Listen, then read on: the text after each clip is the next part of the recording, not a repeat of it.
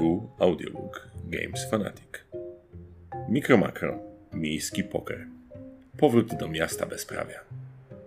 Tekst Piotr Propi Wojtasiak. Czyta autor. Znalazłem w archiwach Uniwersytetu Gier Planszowych i Nauk Powiązanych dwie teki, wypełnione po brzegi korespondencją sprzed lat.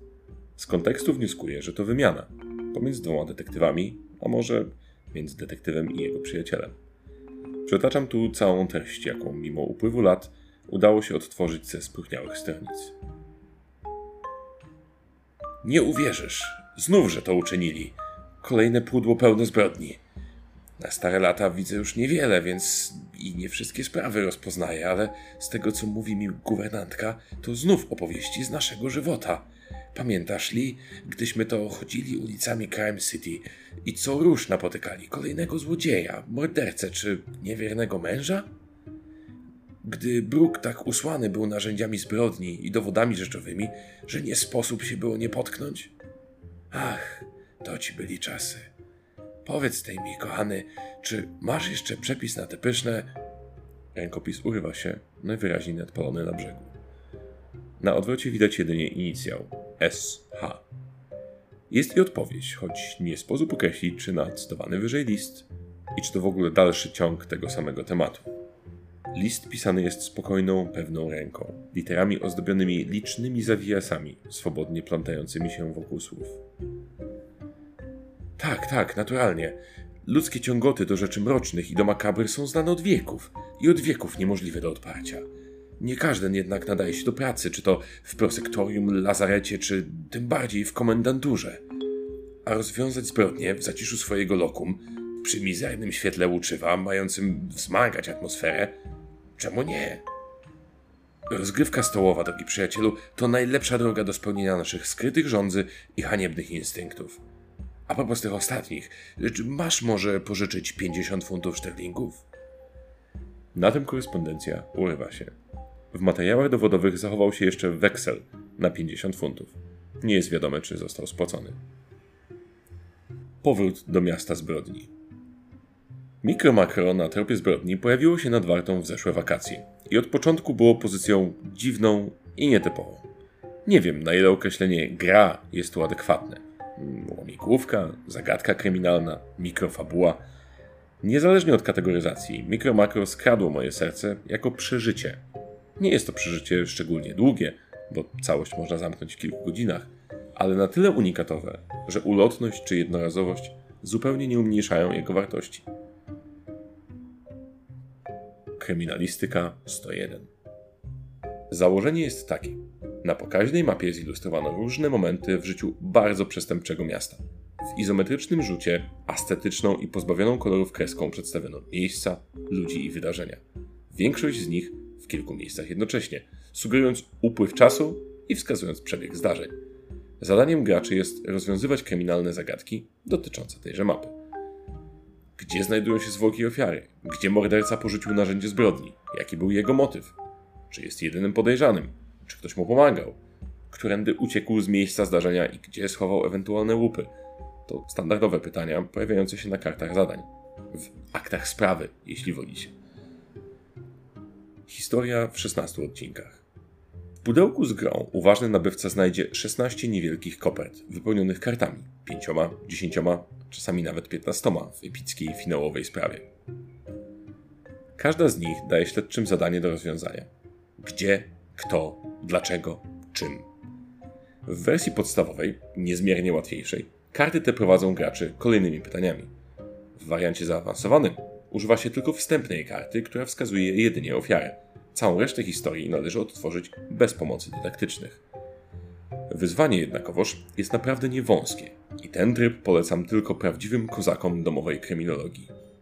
Czy 16 przygód to dużo? To zależy.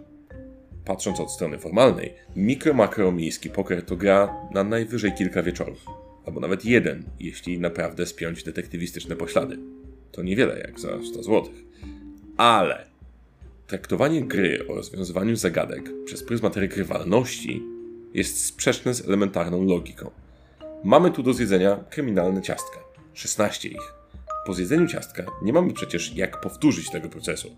Ciastko znika w trzewiach i zasila nasz organizm, sycąc nas i czyniąc silniejszymi.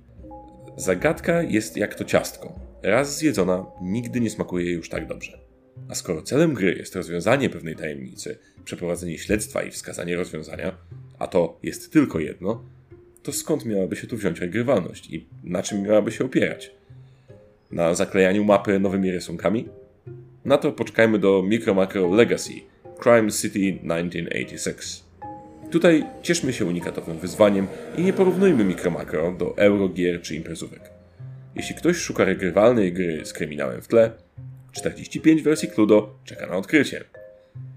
Wszystkim pozostałym polecam rozwiązać zagadki w mikro-makro i po fakcie sprezentować grę znajomym lub zamienić ją ponownie na twardą walutę przy pomocy portalu ogłoszeniowego. Więcej tego samego. Mikro-makro miejski poker nie odkrywa nowych gruntów, nie rewolucjonizuje mechanik, ani też nie wprowadza elementów mających przekonać nieprzekonanych. To klasyczny przykład kontynuacji, kolejnej odsłony serii, prezentującej więcej tego samego. I nie jest to w żadnym wypadku zarzut. Pierwsza część pokazała, że gry detektywistyczne nie powiedziały jeszcze ostatniego słowa. I dla mnie forma odcinkowa, gdzie kolejne gry nie wymyślają koła na nowo, tylko dają graczom kolejne sprawy do rozwiązania, sprawdza się zupełnie dobrze. Mam wręcz wrażenie, że gdyby Micro Macro 2 było opasłym tomiszczem 100 czy 200 zagadek, to po pierwsze mapa miałaby rozmiar średniego praskiego dywanu, a po drugie nagromadzenie elementów rozpraszających uwagę i niezwiązanych ze śledztwem byłoby po prostu zbyt duże. Micro Macro jest bardzo dobre, takie jakie jest, a jeśli dla kogoś to za mało, to gier kryminalnych na rynku nie brakuje, również tych opasłych. O estetyce zbrodni. Dla tych, którzy powątpiewają w sens kupowania kolejnych wydawnictw serii, mam ciekawostkę. Choć obie pozycje można rozgrywać zupełnie niezależnie, bez znajomości innych gier, to łączą się one na dwa dyskretne sposoby. Po pierwsze, złożone ze sobą plansze tworzą spójną mapę miasta, z łączącymi się ulicami i mariną. Po drugie, pewne sprawy wychodzą poza swoją oryginalną mapę i toczą się dalej na drugiej części. Nie chciałbym tu spoilerować za wiele, powiem więc tylko, że na nowej mapie możemy śledzić, jak potoczyła się mordercza przygoda jednej z podejrzanych z Mikro Makro na tropie zbrodni. Werdykt. Mikro Makro pracowicie wyrąbało sobie swój własny przerębel na mroźnym planszowym oceanie. Przy pomocy zbrodni, nowatorskich pomysłów i przełamywanych konwencji. To nietypowa pozycja zarówno pod względem kreski, tematyki, sposobu rozgrywki, jak i kontrowersyjnej dla wielu regrywalności – nie mam jednak wątpliwości, że mocna reputacja tej gry nie jest wynikiem marketingowych sztuczek. To unikatowa forma spędzania czasu, nie wymagająca tłumaczenia zasad, znajomości mechanik, czy nawet znajomości gier planszowych jako takich. To rozrywka, do której przysiąść może każdy właściciel względnie zdrowych oczu. Próg wejścia jest niski, poziom interakcji nad stołem wysoki, a satysfakcja z rozwiązania sprawy jest zawsze ogromna. Mikro Makro dumnie przekracza granice planszowości w grach i pokazuje nam, o co tak naprawdę w tym sporcie chodzi. O pyszną zabawę. Najlepiej w doborowym towarzystwie. Jest to gra dla 1 do 4 graczy w wieku od 8 do 10 lat wzwyż. Spoiler, tematyka to zbrodnia i częste morderstwa. Potrzeba około 10 do 30 minut na sprawę, a jest ich w pudełku 16. Zalety? Godne przedłużenie mikro-makrowej sagi, Świetna zabawa dla graczy o różnych stopniach planszowego wtajemniczenia. Wady? Przy czterech osobach nad stołem robi się tłoczno. Chociaż może wtedy trzeba grać na dwóch kopiach gry? Po więcej zapraszamy na www.gamesfanatic.pl, gdzie zbrodnia nie popłaca, chyba że jest tylko planszowa.